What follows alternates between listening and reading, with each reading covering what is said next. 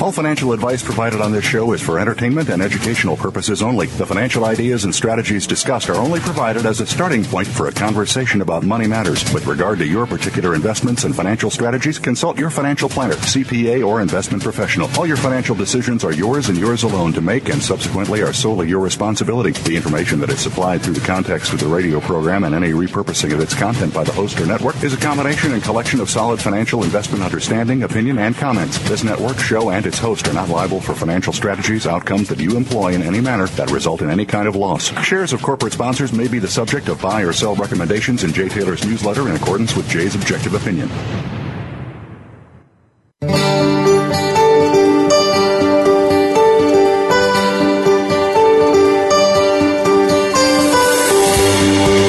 Welcome to Turning Hard Times into Good Times with your host, Jay Taylor.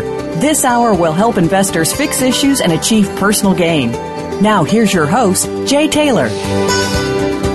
Welcome back to the second hour of Turning Hard Times into Good Times. I'm your host, Jay Taylor. And we want to thank each of you for listening to this show, making it the number one show on the Voice America Business Channel. We also want to thank our corporate sponsors for making this show economically viable. For the second hour of today's show, our sponsors are Nanostruck Technologies, Uh, Paramount Gold and Silver Corp, Columbus Gold, and Golden Arrow Resources. Well, I'm really pleased to have with me for the first time James Puplava, who's very well known, I think, to probably a lot of listeners to this show, because I think if you listen to this show, you probably uh, would have a great interest in James Puplava's show uh, that uh, that airs. It's called the Financial Sense uh, Talk Radio, and it, uh, it is on the website. Uh, I guess you can listen to it at Financial Sense dot com.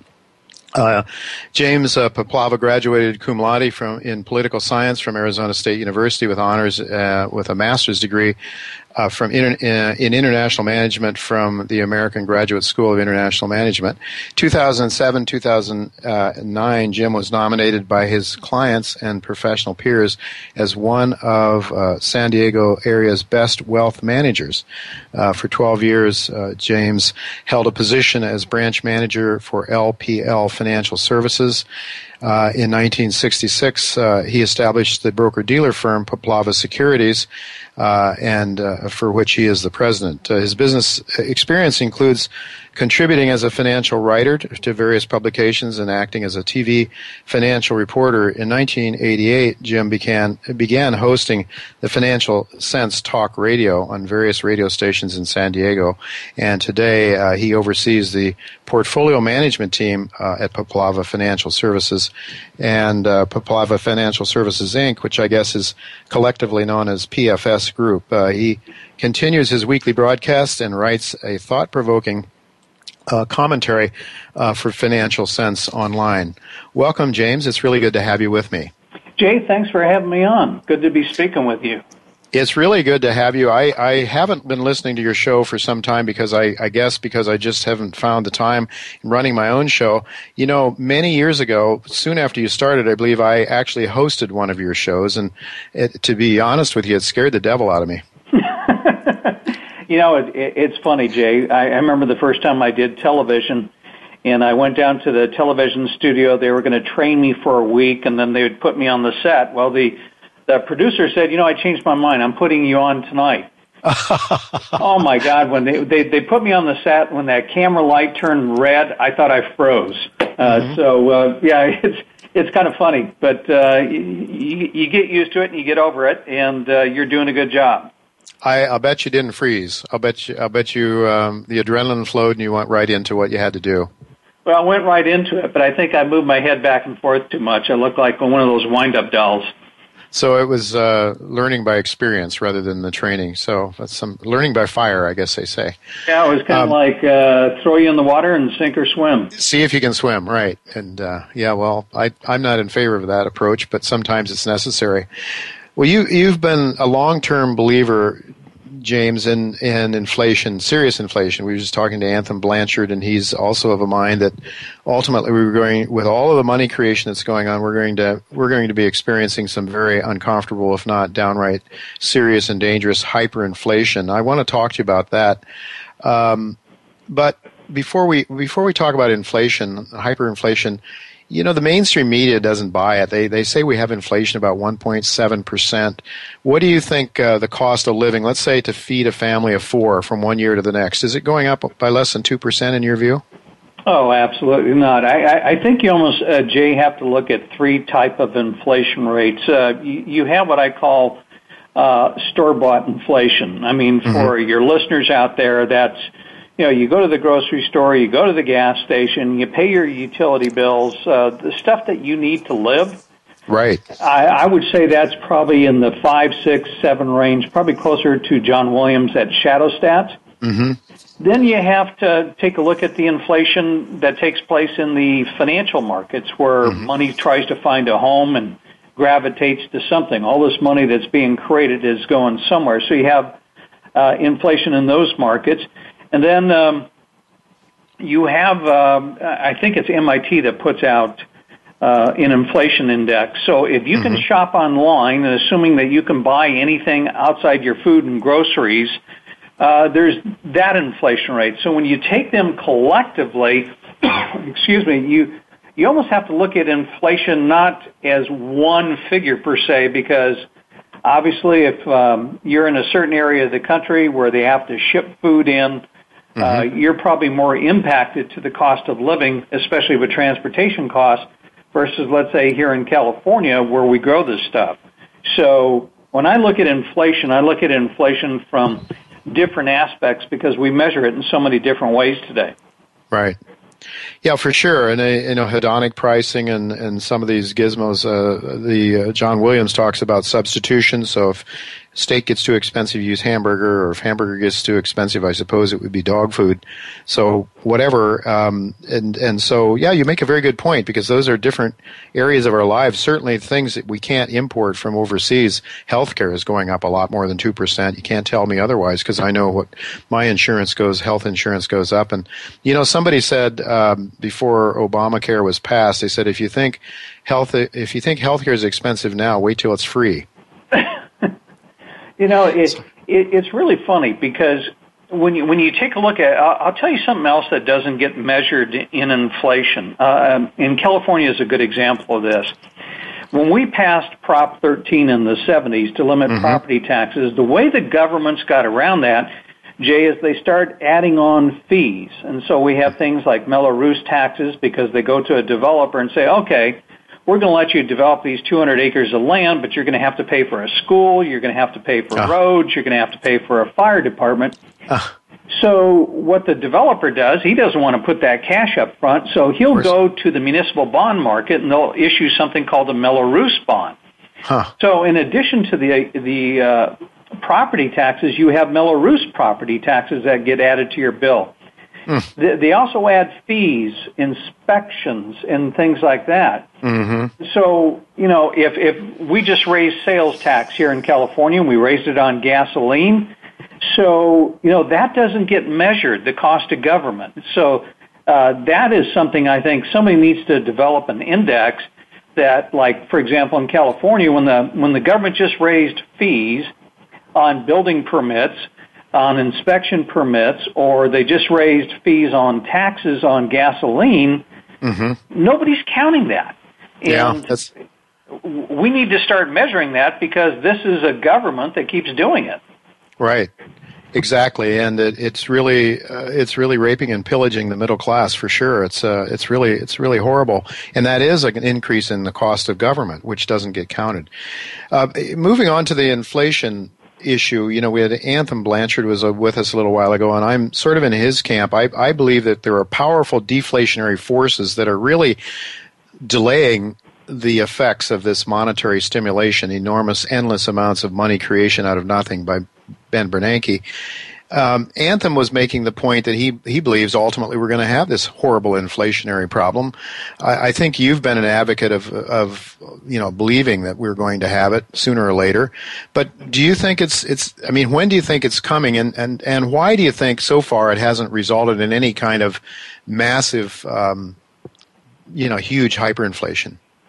I, I think a lot of uh, it is it has to do with what's going on with the monetary transmission, Jay. I mean, the Fed has ballooned its balance sheet, but as you know, so much of it remains at the Federal Reserve. mm-hmm. in the form of bank reserves. And we're making it tougher for a lot of these banks, especially with Dodd-Frank. Uh, we watch statistics in terms of large bank commercial loans, and where we're seeing loan volume increases at the mid-tiered, uh, the regional banks. And so we have these disinflationary forces that have been out there, uh, you know, with the contraction that we saw in the housing market, and banks are not lending to the same degree that they were, uh, let's say, prior to the um, financial crisis in two thousand eight. You also have a slowdown in the emerging markets where, uh, you know, if you take a look at the story of the last decade, the last decade was all about emerging market growth, mm-hmm. the tremendous demand on uh, commodities. Now that mm-hmm. emerging market is slowing down because they really have higher inflation problems mm-hmm. being transmitted in their economy. I'm, I'm looking at a Bloomberg screen, Jay, where mm-hmm. I've got corn prices down thirty-nine percent. I've got aluminum prices down double digits. So we have some of these disinflationary forces, and I think where you have to, where we get into the problem mm-hmm. is when we start seeing these, this transmission. Uh, in other words, let's say if credit growth was to start picking up, banks start mm-hmm. saying, you know what, we feel comfortable enough with the economy right now and the way asset prices are going that we start lending money. So you start getting that money off the Fed's balance sheet through the banking system into the economy with credit expansion. Mm-hmm. And that's something I think that's placed a limiting factor on what we've seen on the inflationary front, plus some of the international factors mm-hmm. that if you take a look at what we have, we don't have what I call hyperinflation. We don't have deflation. We have what I call disinflation, which is this sort of balance between the deflationary forces mm-hmm. and the inflationary forces. So we have moderate inflation mm-hmm. unless you look at specific areas. I think the inflation rate for what I call the things you need to live on, I, yeah. I think that's much higher than what we report in the news. Well, and the things you need to live on, um, you know, for that family of four or whatever that uh, John Williams talks about, eight or nine percent inflation, if you use his numbers, then uh, the, you know, the living standards or the disposable income of the of most people, of uh, the massive uh, numbers of people that comprise the middle class has been in sharp decline, and Williams' numbers shows that we haven't really seen any growth, that in fact we're still in a recession as far as those people are concerned. What I would like to know is how do uh, how how does the how do the banks start to lend if the masses of people are really, you know, tapped out on their credit cards and they can't go any further and they don't have the income to to uh, you know to finance their uh, to service their credit card debt? You know, it's going to take, I think, an inflationary bubble in the asset markets, number one, kind of mm-hmm. like what we saw in housing. And number two, I think the next transmission is going to take place more in the corporate side mm-hmm. with small to medium, uh, uh, mid-level businesses. Uh, if you take uh-huh. a look at corporate America, they're in very good shape. They've been bringing down their debt levels. I mean, people don't realize you take a public utility company, Jay, and you have mm-hmm. a utility company that is heavily financed in their capital structure with debt, about sixty percent mm-hmm. of their balance sheet. Mm-hmm. Well, if that utility can sit there and finance or refinance their bonds at seven and eight percent and issue bonds at four percent, you're generating right. a lot of cash flow because you Absolutely. just brought your interest rate costs down. Sure, yeah. So a lot of that's with, been going on. Yeah, it's the same thing with those homeowners that were fortunate enough to buy early or were in their house long enough where they built equity. You know, you could get some, I mean, did you ever believe that you and I would see in our lifetime, Jay, a, a four, four and a half percent mortgage? I know I never did. No, my first mortgage was seventeen and a half percent. Oh my goodness. Yeah, back in the early seventies. Yeah. Yeah, we, I, ours was nine percent. And like then seven, I think uh, when we moved to California, I had a twelve percent mortgage. Thank goodness it was variable and it went down. But I think we need asset price inflation mm-hmm. uh, before you can see, as you mentioned, the middle-class guy cannot walk into his employer and say, look, my utilities are up, my gas bills are up, my food bills are up, uh, my insurance premiums are up, tuition, clothes for my kids. I need a fifteen percent raise so after taxes I can have the seven or eight percent to pay, you know, my uh, keep up with the cost of living. Mm-hmm. You went to your employer and asked him for that, he'd say, go look for another job. Exactly right. In this environment, that's right. It wasn't true in the in the late seventies when we had a real inflationary problem. In those days, uh, it was it seemed to be possible for employers to a great extent to pass along some of that. Yeah, I, I think part of the reason uh, it, it is today is because the markets are more global. Mm-hmm. If you look at the seventies, it was pretty much a domestic-oriented market. So companies, as wages went up, I think unions were a little stronger back then. Yeah. So that transmission of higher labor cost uh, was felt immediately. Now, uh, a company could say, look, if you don't like the job, I can get somebody else to come in, or you know, enough of you don't like working here, we'll just move the factory.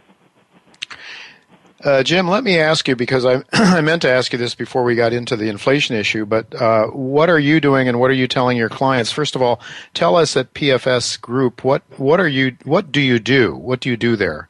Uh, we have three companies, Jay. I have an mm-hmm. independent broker-dealer that I started in nineteen ninety-six, uh-huh. and uh, it was basically, um, even being with a uh, independent, Uh, I was limited in terms of my investment choices. I can remember buying gold stocks back in nineteen ninety-three, mm-hmm. um, and getting a call from my compliance department, like, "What? What are you doing?" you yeah. know. So we have a broker dealer that clears through Fidelity. We have a money management arm, and then we have a financial planning arm because I started out as a certified financial planner, mm-hmm. and we do a lot of retirement planning Uh, for our clients. So those are the three aspects of our business that uh, we operate that help people either with investments or planning.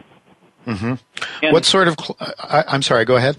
And, and the reason I wanted to, to set up my own broker-dealer, people have no idea how they get clipped in the markets. You know, when you see even a, a discount uh, broker where you're paying six dollars uh-huh. and seven dollars, you don't realize that they're running the stops. When you put stops in your account, they don't realize mm-hmm. how they sell the order flow to market makers that can take advantage of you. And mm-hmm. people do not realize if you're buying um, individual bonds, the amount of markups that are put in bond departments. I mean, we're fortunate enough that we have Bloomberg's and we deal with thirty different bond dealers around the globe. But it was one reason why I set up a, uh, an independent broker-dealer, because I did not want to have uh, that kind of stuff going on that would affect the execution of what we were trying to do for our clients. Mm-hmm. Mm-hmm. All right, so you so people can open an account and they can buy stocks and bonds through your broker-dealer operation, I guess. Well, they can do that, or the, the strongest part of our business is we manage money for a fee. We, we have mm-hmm. various accounts depending on a person's objective. That's probably the largest portion of mm-hmm. our business. And uh, financial planning as well. So, what kind of clients uh, would be best served by your by your business? I mean, are we, are you looking for accredited investors only? Are you looking for more average people, or what? What are you looking you for? You know, it, it, our minimums are a little higher because, Jay, we actually buy individual bonds, we buy individual uh-huh. stocks. A lot of money managers today just you know put you in mutual funds or e- sure. uh, E T Fs. Because mm-hmm. we actually pick stocks, because we actually pick bonds, mm-hmm. we require a higher minimum. So the minimums are two hundred fifty thousand dollars. So mm-hmm. Uh, mm-hmm. most people that have two hundred fifty thousand dollars are probably closer to retirement. They're in their sure. fifties or sixties. But the reason the minimum's that high is we don't put people in E T Fs or mutual funds. Okay. Well, that's understood. And so you're getting special attention in a sense that you don't when you're just uh, sort of buying with the masses, I guess. So financial planning and retirement planning, that's all sort of part of uh, part of what you do then, I guess. Yeah, because what we're trying to do, Jay, is we're trying to get people to have some kind of plan or an idea heading into retirement. I, I would say we're doing more of it now, and a lot of that is a reflection of the environment that the Fed has created. I mean, you know, yeah. we used to laugh and we used to think about Japan with zero interest rates. Right. Here we are at zero percent. I mean, uh, here, here here's a, a, a mind-blowing number. Now, if you were to retire in the year two thousand and you had a million dollars, you would probably think to yourself, boy, I'm pretty well off. I really did mm-hmm. well. I put some money away. I got a million dollars. You could have probably got sixty, seventy thousand dollars a year in income. But let's say today right. you had a million dollars and you wanted to put it in a one-year T-bill, you would only get one thousand dollars on a, a million dollar investment in a one-year treasury bill. That's so ridiculous. Yeah, I mean, that just goes to show you. I mean, it's great that we could get four percent mortgages, but if you've been a saver all your life, it's not good news. So what we're, we are finding ourselves doing is is doing a lot more planning with people, because they're, you know, it's it's a lot more difficult, I think, for people to retire today, because, you know, Jay, your parents and my parents probably got a defined benefit pension plan. There was mm-hmm. greater security in the pension system. That no longer exists. So that security has been taken away, and most people, what they have is what they've accumulated either in a four oh one k program. Uh, I'm assuming if you work in the private sector, if you're in the government, you have a defined benefit. But, you know, it's what you've accumulated, and what you've accumulated, you no longer have the kind of returns available to you that we used to consider. You know, if this was the nineties, I could have got you six, seven, eight percent on a bond. You know, the stock market was going up double digits a year. So it's a lot more difficult, and it requires a lot more diversification and planning. So there's a, a some degree of stability created in the portfolio, some degree of certainty, and you, you, you don't have to freak out every time the idiots in Washington take us through the kabuki theater they're taking mm-hmm. us through now. Yeah. Well, indeed. I, I, are there ways, uh, some ideas that you have about how people in retirement can actually get something like that kind of return that you're talking about?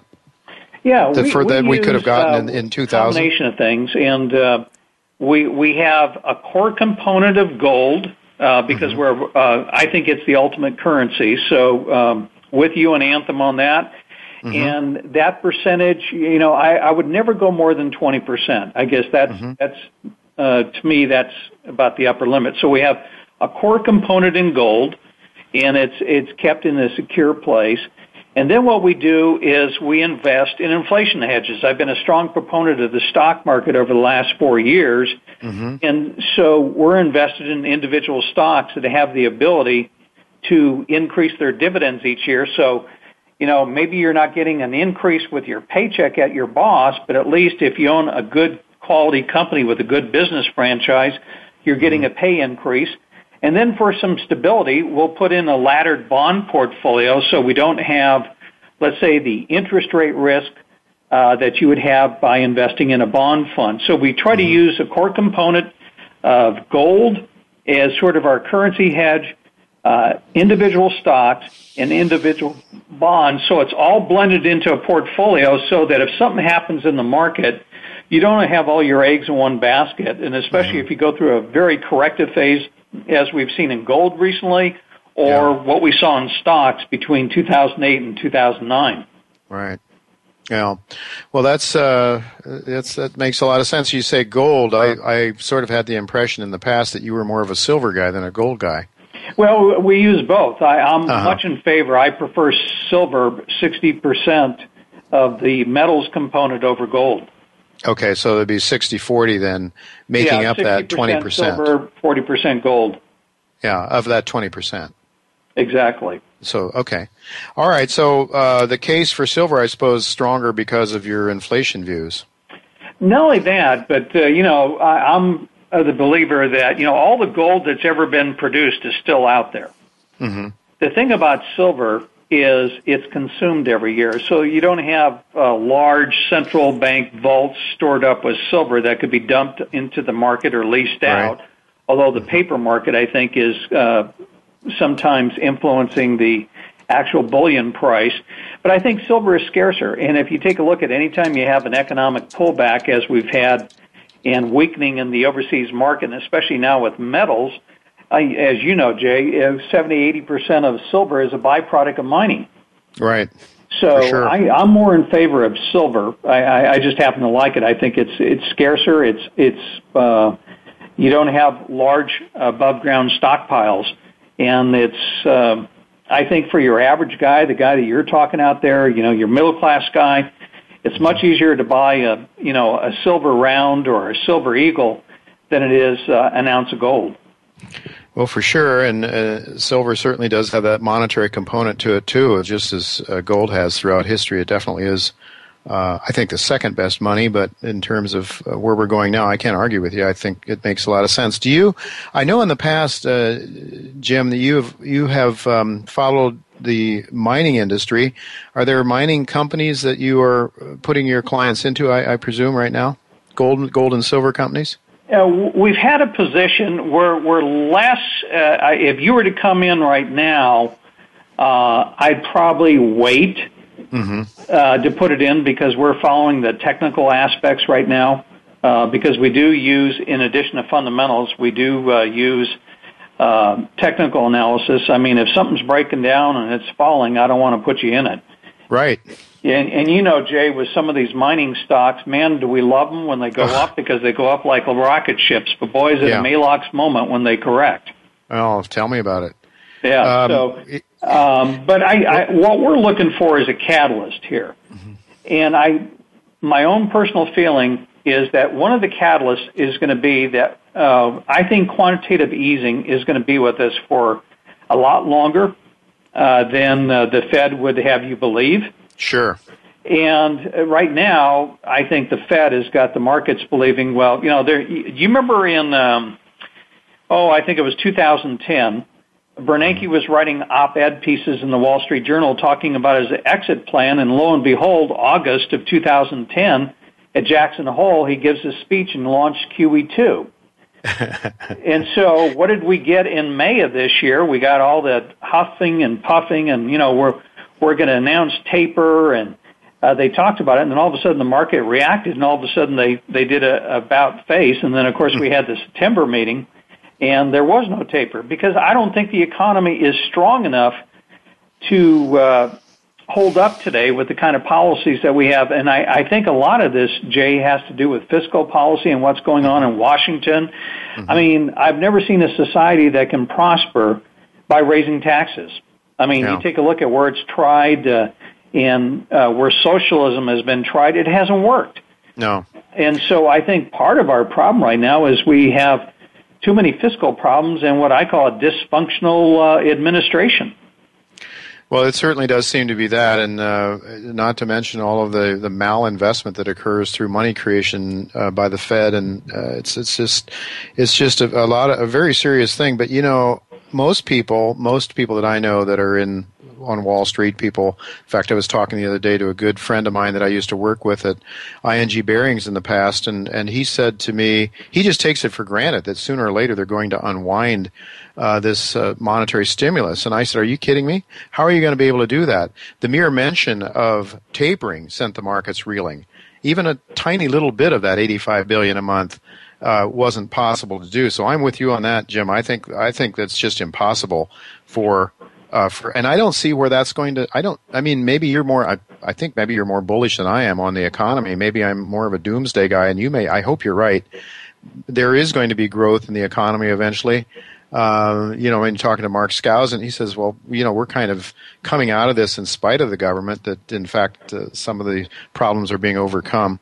So uh, I hope you're right. But it seems to me one of the things that I thought, Jim, is that the next big move in gold might really occur when it's not only announced that there's not going to be more tapering, but in when, at a time when Q E is increased. Do you think that's possible?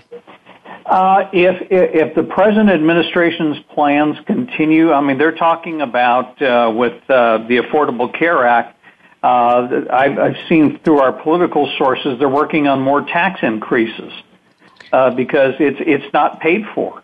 And, yeah. uh, I think why, uh, the biggest kick that I got, Jay, uh, they were doing some polling on Obamacare. A lot of people thought it was free. yeah. Yeah, and then they're realizing that people that don't have any money are going to have to pay for it. Yeah, so, uh, and I, I think that hasn't fully dawned on people, and uh, when people find out that they have to pay for it, you, they're not getting the enrollment of young people, which are going to have to pay an inordinate amount uh, for the insurance to compensate for older individuals like you, yourself and myself. Mm-hmm. Mm-hmm. And, you know, when young people take a look at that, they're saying, this is a raw deal. I don't like this. Yeah. And that's no, one I... of the reasons why in this healthcare debate, where they've they've granted an extension to companies for one year, right? A C A. The reason they haven't done it with individuals is they need all these young people to get suckered into the program to pay for it, Yeah. And since that's not happening, they're already talking about more tax increases. Yeah. Well, that'd do the economy a lot of good. Yeah. So, I mean, it works uh, wonders, don't you think? Yeah, I, I think if you know if the, if the people aren't, if it hasn't dawned on the people that they're that this uh, healthcare isn't free, I think honestly, I believe what hasn't dawned on Wall Street is that we can't keep issuing more money. I mean that that, that in fact we're going to have to keep issuing more money, or else the system could really implode. I mean that's that's what I think. I don't know if you if you agree. Uh, before we go, and I see that my engineer is telling me we're out of time, but I want to ask you then: do you think, from a technical point of view, we haven't seen the lows in gold yet? Very possibly. I, I, I think the low in the market f- for this cycle has already put in. What I think uh-huh. we're probably going to see, Jay, is a trading range yeah. in gold. But yeah. I think is, you know, could we get down to eleven seventy-five again? Maybe, but I my, my gut feeling tells me the low is put in. But I don't see a big catalyst right now, which keeps it in a trading range. You know, we're out of time. Uh, there's so many more things here. I was just looking at your website, Jim Puplava's Big Picture, five factors that will shape the next decade. I mean, I'd love to talk to you about that. We don't have any time, so people need to go to your website, uh, and that is Financial Sense dot com, right? That's Financial Sense dot com, Jay. Financial Sense dot com and other articles that are up there that are really very important to read. Uh, and to listen to, and I, you do also have a service. I mean, people need to pay now for your uh, radio show. I believe that's right. What, what is the charge for that? Uh, the weekday program is either uh, fifteen dollars a month uh-huh. or it's one hundred twenty dollars a year, but that's only the weekday. The weekend program is still free at this time. Okay. Well, there's so there's a lot of, uh, I mean, that's very affordable anyway, Jim, and I think for the kind of information you give, it's something. You have so many great guests, and I I mean, I've been fortunate to have a lot of the names that I see have seen in the past pop up on your show. I've been fortunate to have here as well, but uh, just people like uh, Kevin Bartlett, uh, president of Fidelity Personal Trust Company, uh, Bert Dolan. Uh, you know, these are people that are very, it's just, just a lot of really great guests and people that you have on your show. A lot of very, a lot of very um, important information there. The Affordable Care Act, I see a, a roundtable discussion is up there. So I would uh, tell my subscribers, not that I want you to leave my show and go to Jim's. Uh, you should listen to both of them if there's time permitting. And that's the biggest thing, isn't it, Jim, is time. And we, as we get older, we remember that seems to be even more important is the limitations on time. So I don't want to take any more of yours. I want to thank you very much for being with me today, and uh, it's a pleasure talking to you. Jay, thanks for having me on. It's been my pleasure. Uh, very good. Well, again, sometime, I hope. Well, folks, don't go away. I'll be right back with Daniel McAdams of the Ron Paul Institute for Peace and Prosperity. We'll hear what Daniel has to say about what our foreign policymakers are up to now to convince you that we need to go to war. We'll be right back with Daniel McAdams.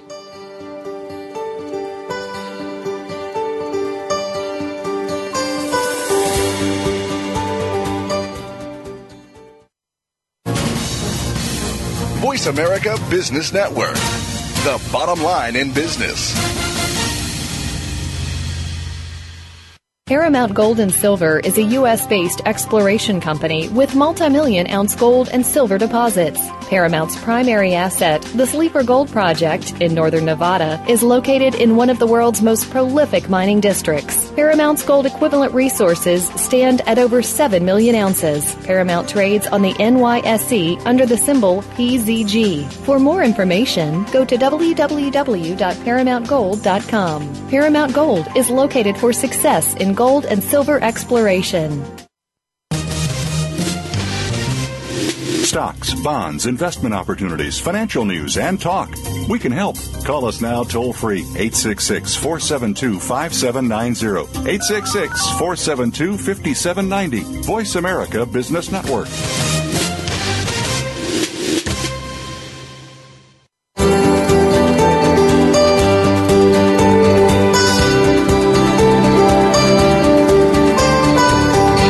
Listening to Turning Hard Times into Good Times with your host, Jay Taylor. If you have a question or comment about today's show, Jay would love to hear from you at one eight six six, four seven two, five seven nine zero. That's one eight six six, four seven two, five seven nine zero. You can also send an email to questionsfortaylor at gmail dot com. That's questions, the number four, Taylor at gmail dot com. Now, back to our program. Welcome back to Turning Hard Times into Good Times. I'm your host, Jay Taylor, and I'm really pleased to have with me once again Daniel McAdams, who's become a, a regular uh, a regular guest on this show. And I like to have Daniel here because I I believe that uh, what he's doing in, uh, at the Ron Paul Institute for Peace and Prosperity, which he heads up, is very, very important work, and I think it's uh, information that you just simply don't get on the mainstream, and of course that's what this show is all about. It's about trying to help you understand what's really going on as opposed to what the propaganda machine, the self-serving propaganda machine uh, is, is doing. You know, last uh, we talked a little earlier today about how Goldman Sachs was telling everybody to sell gold, and they were out there buying all they could get at the very time uh, they were telling people to sell gold. Well, we have a lot of people that are telling us that we have to be scared about all all these other countries around the world, and therefore we have to go to war and beat the hell out of them and kill them and take over their countries and insert our own governments, our own puppets there in order to make us safe here in America. Well, Ron Paul, of course, has believed the opposite is true, that we would be safer if we mind our own business, we trade with people, uh, interact with them, be friendly with them, Uh, but don't go trying to tell them how to live their lives, how to change their societies, how to tell them their religions are wrong, how to tell them how to live. Uh, and, and uh, you know, Ron has always believed that um, uh, that the golden rule is kind of a good idea. If you want to get along with people, you might want to treat them the way you'd like to be treated. So Daniel McAdams is heads up Ron Paul's Institute, and Daniel was with Ron Paul, was his foreign policy Uh, his foreign policy expert in when Ron was a congressman, and uh, so he stayed on with Ron uh, Ron Paul Institute for Peace and Prosperity. Welcome, Daniel. Really good to have you with us again. Thanks, Jay. It's always good to talk to you. I'd like to have you on just to go over some of the articles at the Ron Paul Institute uh, dot org, uh, ron paul institute dot org. Uh, and a couple of articles that you wrote, if we could talk about those first. One was uh, Representative Mike Rogers threatens extrajudicial execution. My goodness, that sounds pretty severe. What's what's that all about? It is, and it's, um, you know, I start out by talking about how, you know, we have a, an annual human rights report that our State Department writes about every other country in the world. We, we see ourselves as being fit to judge how other countries uh, behave in terms of human rights. Mm-hmm. Uh, but one of the one of the top categories for countries that don't respect human rights is whether they engage in extrajudicial executions, uh, which means, you know, killing people without a trial. Right. Yeah. So I mean, which is a pretty good it's a pretty good mark of a pretty nasty country. People that would do that. Yes. Which, you know, we would never a, do that in America. well, well, there was a um, a panel discussion this past week on cybersecurity where. Um, Former N S A and C I A Chief Michael Hayden uh, was there with the current chairman of the House Intelligence Committee, Mike Rogers, who's a Republican from Michigan. Uh, you know, the talk when the talk uh, moved to Eric Snowden, the N S A leaker, and the fact that he was on a list to receive a human rights award from Europe, um, Hayden made a little joke saying, you know, he'd also thought of nominating Snowden for a list. Uh, but it was for a different list, you know, ha, ha, ha, meaning the kill list. Right. Uh, and um, it becomes less funny when you realize that he actually had the power at the time to do that. Um, but without missing a beat, Chairman Rogers, who is one of the most pro-war neocons in the House, uh, who himself comes from an intelligence background, uh, uh, he chimed in right away and said, oh, I can help you with that. Oh, wow. So it's, um, even if it was all meant to be jokey, these guys have the power to do that. Uh, and it's, not only is it not funny, for someone in a position of Rogers to make such a statement is just so outrageous, uh, and, and repulsive. How, how far we've fallen that we joke about things that we judge other countries being, being, being horrible dictatorships for. Exactly right, and of course, uh, I'd like to just remind our listeners once again that it wasn't it wasn't made public on our airwaves by our major media, but uh, Der Spiegel reported that a former president of the United States, Jimmy Carter, uh, said that we no longer have a functioning, or we don't currently have a functioning democracy in the United States. Now, we're a country that went around. Uh, we had uh, we got involved in World War One to make the world safe for democracy. And yet we don't even have one here, according to President uh, President Carter. Whatever you think of President Carter, the fact that a former pre- sitting president of the United States would make such a statement, and the fact that the American uh, media, of course, would not pick this up, says a lot about about the lack of truthfulness in our media. Wouldn't you say so, Daniel? Sure, I I think it does, and I think, you know, the President Carter, for his funny reputation years ago, has certainly made up for it in a lot of the uh, efforts he's made toward real human rights. So people should listen when he says something like that. Um, but I think I, I would think that we, uh, you know, we should be a little bit more encouraged, and I think he's, you know, he has a very good point to make. But I think the recent um, uproar over the president's uh, desire to bomb Syria and the fact that so many Americans were opposed to it Uh, resulted in it not happening, or at least contributed to the decision to not to not do this, uh, is perhaps a bit of good news in an otherwise uh, sort of glum statement by by the former president. Yeah, for sure. Um, which maybe while we're on the note of optimism, I can just ask you about an article that Ron Paul wrote on on the website, the Ron Paul Institute for Peace and Prosperity, called uh, titled "The Phone Call," and that had to do with a discussion. Ron has been an advocate of talking Uh, to your enemies before before going to war, and of trying to avoid that if possible. Um, and uh, I guess maybe you just pass along Ron's ideas and his thoughts in that article called "The Phone Call." Well, I think it was cautious optimism with a bit of an emphasis on the cautiousness. Sure. Uh, you know, he uh, he wrote, quote, "It's a good sign that the phone call has infuriated the neoconservatives back home, the pro-war faction in Israel, and the hardliners in Iran." Mm-hmm. So the fact that, that President Obama Um, I had a telephone conversation with the president of of Iran. This is the first discussion between the two heads of, of state since the nineteen seventy-nine Iranian Revolution. And, mm-hmm. uh, and as we know, Rouhani, the, the new president of Iran, is considered a moderate, and certainly his his style of speaking has is a, is an enormous change since his predecessor. Uh, so the phone call, Doctor Paul believes, is a very positive sign. However, within the article is, is is a serious warning that these that the neocons and the warmongers are not going to give up, whether no. they're here or in Iran or in Israel or elsewhere. So um, he cited a recent C N N poll that more than seventy-five percent of Americans favored negotiations with Iran. So that's a good sign. Uh, most people are, are with the president on this. Uh, but, you know, just as the president is having this phone call, you have several members of Congress. Uh, you probably uh, know these names well, Jay. Um, Lindsey Graham, uh, oh, yeah. notorious, uh, and also Trent Franks from uh, from Arizona, who's mm-hmm. who's a big neocon, introducing legislation to authorize the president to go to war with Iran. You know, almost literally as he's on the phone. So, so they are not going to give up easily. And as a matter of fact, uh, as Doctor Paul mentioned in his column, they're probably going to try to double the propaganda. Well, so I would guess so.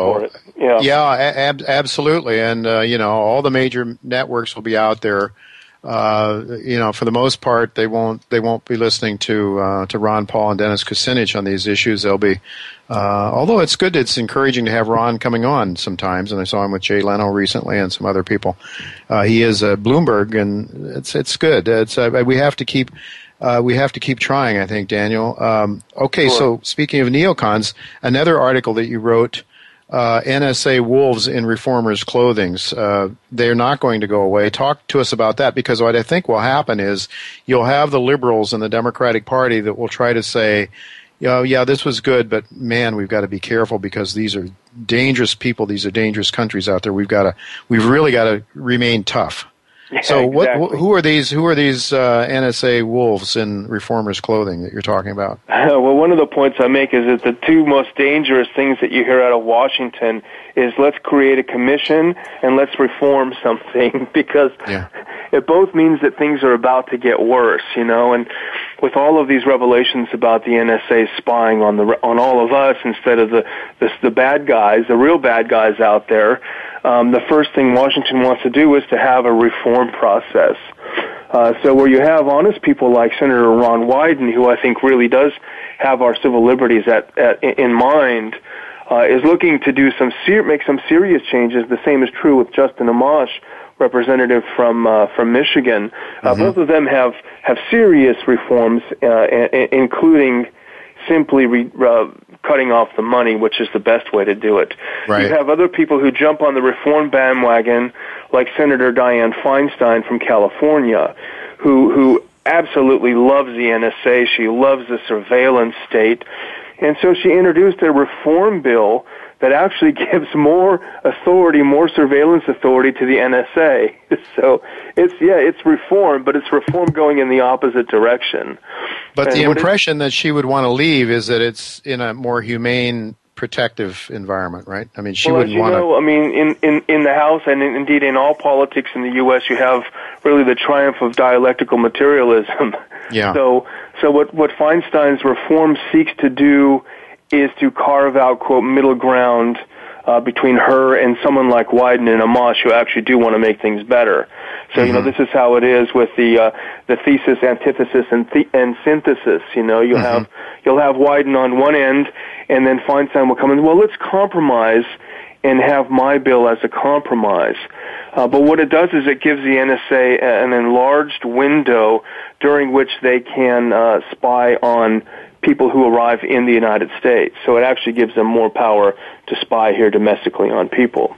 So, so, so on the surface, so on the surface, the wine, uh, you know, the, the, the, these these lawmakers can uh, actually convince their people that they're on the side of liberty and unless uh, government intrusion, when in fact they're doing exactly the opposite.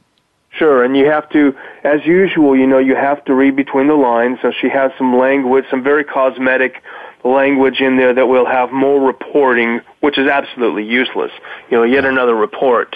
Uh, there'll be more reporting, and maybe they will um, they'll appoint a, a government-paid advocate for our privacy within the system, as if that will help. Uh, you know, so they, they, they'll employ all this language, but when you really look between the lines, it's it's the opposite of reform. Mm-hmm. Sheep in wolves' clothing, as they say, or N S A wolves in reformers' clothing, as you wrote in your article. That's uh, uh, two of the articles you wrote. There's another one. Uh, my engineer is saying we got a couple of minutes left. That article by uh, Andrei uh, Okolov. Yeah. Uh, October sixth, it's C I A activities in Syria stepped up U S uh, stepped up aid to Islamists. So, is the C I A um, sort of helping out the Islamists there? I guess try to overthrow the, the government there.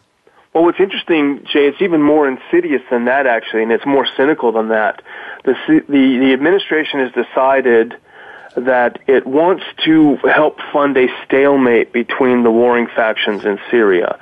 They don't want either side to win, but they don't want that they certainly don't want their side to lose. Mm-hmm. So what they're doing is that they're doubling the number of rebel fighters who they are giving instructions to in Jordan and setting them loose in Syria, which of course causes more murder and more mayhem and more madness. Uh, but they're having just enough to keep the violence going, but not enough for them to, to actually win. So it really is the, the, the worst of all. And this is in the same week when the administration has praised uh, the leadership in Syria for being so cooperative in the destruction of its uh, of its chemical weapons. So yeah. if, if they're backing away from this uh, these things that we are upset about, yeah. then why is it that we continue to fund A, a, a rebel movement in, in Syria? Most of them are foreign, and over seventy-five percent of them now are are jihadists. You know, there there are no moderates there, so why do we ramp up our assistance to them? Good question. I guess somebody's making a lot of money with this, Daniel. It certainly seems like bad faith. I, I think, uh, you know, Richard Mayberry, uh, uh, who says that, you know, this is going to go on and on, and he sees all this going on, that that uh, one of the ways you can make money, if you can stand, uh, if your conscience will allow it, is to buy uh, military, uh, you know, armament stocks. And uh, anyway, I, I can't do it personally. It's not in my. I, I, I was brought up as a as a conscious objector. It's very difficult for me to to uh, be a part of that. But uh, I want to thank you very much, Daniel. We're out of time, for enlightening us as to what's really going on in uh, in our foreign policy. Thank you very much. Thanks, Jay. Folks, don't go away. I'll be right back with uh, some closing thoughts about today's show and to talk to you a little bit about next week's guests. I'll be right back.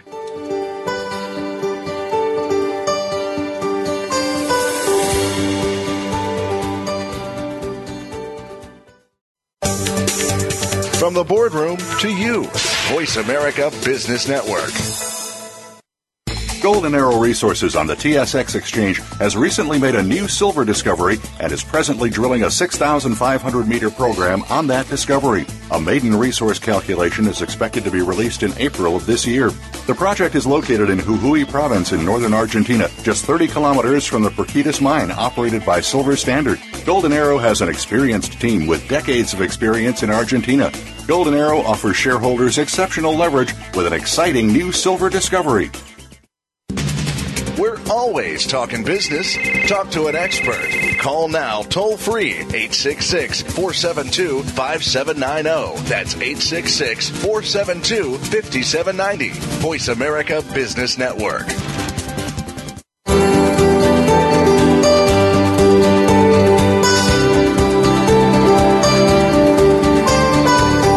You're listening to Turning Hard Times into Good Times with your host, Jay Taylor. If you have a question or comment about today's show, Jay would love to hear from you at one eight six six, four seven two, five seven nine zero. That's one eight six six, four seven two, five seven nine zero. You can also send an email to questionsfortaylor at gmail dot com. That's questions, the number four, Taylor at gmail dot com. Now, back to our program.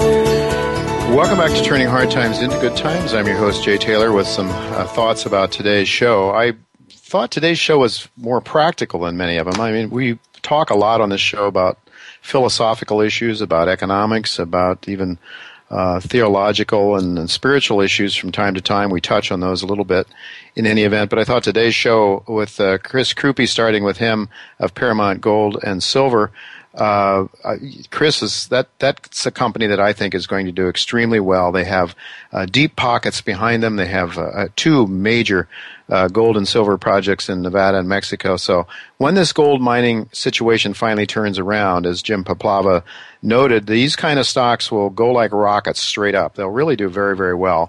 And we've had a year and a half, two years of, of a depression in the gold and uh, silver mining sector. I think we're going to be coming out of that uh, in not the not too distant future. So I was interested in Jim's view that we will probably see a bouncing around here a little bit longer before we start to see a catalyst that will drive the share prices and the gold price up. Anthem Blanchard, likewise, I think has a lot to offer with Anthem Um, Vault, and uh, go to their websites, both Puplava's and, and uh, Anthem's website, not only to learn more about the services they provide their respective uh, organizations, but also a lot of great content in uh, economic content, market content on both of those as well. Um, Daniel McAdams, as always, give us uh, gave us a, a brief uh, view of the uh, international world that is uh, so far removed from our mainstream media. And uh, I want to thank Daniel for being with us as well. Uh, I should mention next week our special guests will be uh, Chris Blasi of Neptune Global Holdings. That's another precious metals, uh, full-service metals dealer. Uh, he, he also has some very unique pro- uh, products to offer, um, as uh, as Anthem did today. Uh, Chris has some more other very interesting things, uh, things you might want to consider uh, going forward. He will also have some ideas on the economy and markets, I'm sure, going forward. We're going to uh, shift gears a little bit next week and talk to Doctor Murray Susser. Um, he's a, a medical doctor who's going to talk to us about health. He's going to talk to us. Uh, he, he's one that thinks outside the, the box, and that's what I like about the guests that we have on this show, uh, guests that are not afraid to stray outside of the establishment box. So Doctor Susser uh, blends a traditional and alternative medicine Uh, together uh, for dealing with the treatment of chronic fatigue syndrome and a host of other important ailments. Uh, as a person who's uh, into his retirement age, it's certainly a, a topic that appeals to me, uh, is good health, how to retain it as long as possible, how to live responsibly. The establishment, uh, you know, has its own reasons we uh, to lie and to and to ble- uh, bend the truths. We heard about Goldman Sachs, how they're telling you to sell your gold when they're buying it. Daniel McAdams, of course, talked to us about what's going on internationally. Uh, the lies and the half-truths and the propaganda, uh, as Ellen Brown pointed out, it's only the rogue nations that we seem to think we need to go to war with because they won't play ball with the World Bank and the I M F. Well, such is the world we live in. And, you know, sometimes I get extremely angry. I'll be sitting there riding my bike, doing a workout, and I'll have uh, President Obama or somebody else coming out and saying things that I know, at least I believe, are absolute lies. And I can get very, very angry. My wife pointed out a very good uh, verse from the Bible that I think is worth thinking about. And I think, you know, if I looked at Ron Paul, who's able to not to take it personally and to get angry at people, but basically argue the ideas, uh, I think this is very important. The scripture verse is from Ephesians six ten. For our struggle is not against enemies of blood and flesh, but against the rulers, against the authorities, against the cosmic powers of the present darkness, against the spiritual forces of evil in the dar- in the heavenly places. Therefore, take up the whole armor of God, so that you may be able to withstand on that evil day, and having done everything to stand firm, stand therefore and fasten the belt of truth around your waist, and put on the breastplate of righteousness. End of quote. Well, certainly none of us have righteousness, that's for sure. But it's better if we can uh, if we can depersonalize these things and realize it's not the individual that we should be getting angry at, but it's the ideas, the evil ideas, I think, evil ideas of forced socialism, forcing anything on other human beings is certainly not uh, the, the value system that I was brought up in and I believe, uh, believe in. And I think is godly. So in closing, I want to thank all of you for listening. Thanks to Tacey Trump, my producer. Thanks to Matt Widener, my engineer, for making this show logistically possible. Until next week, goodbye, and God's blessings to you.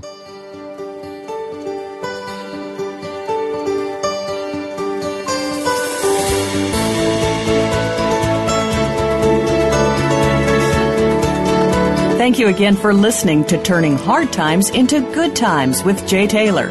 Please join us again next Tuesday at noon Pacific Time, three p.m. Eastern Time on the Voice America Business Channel.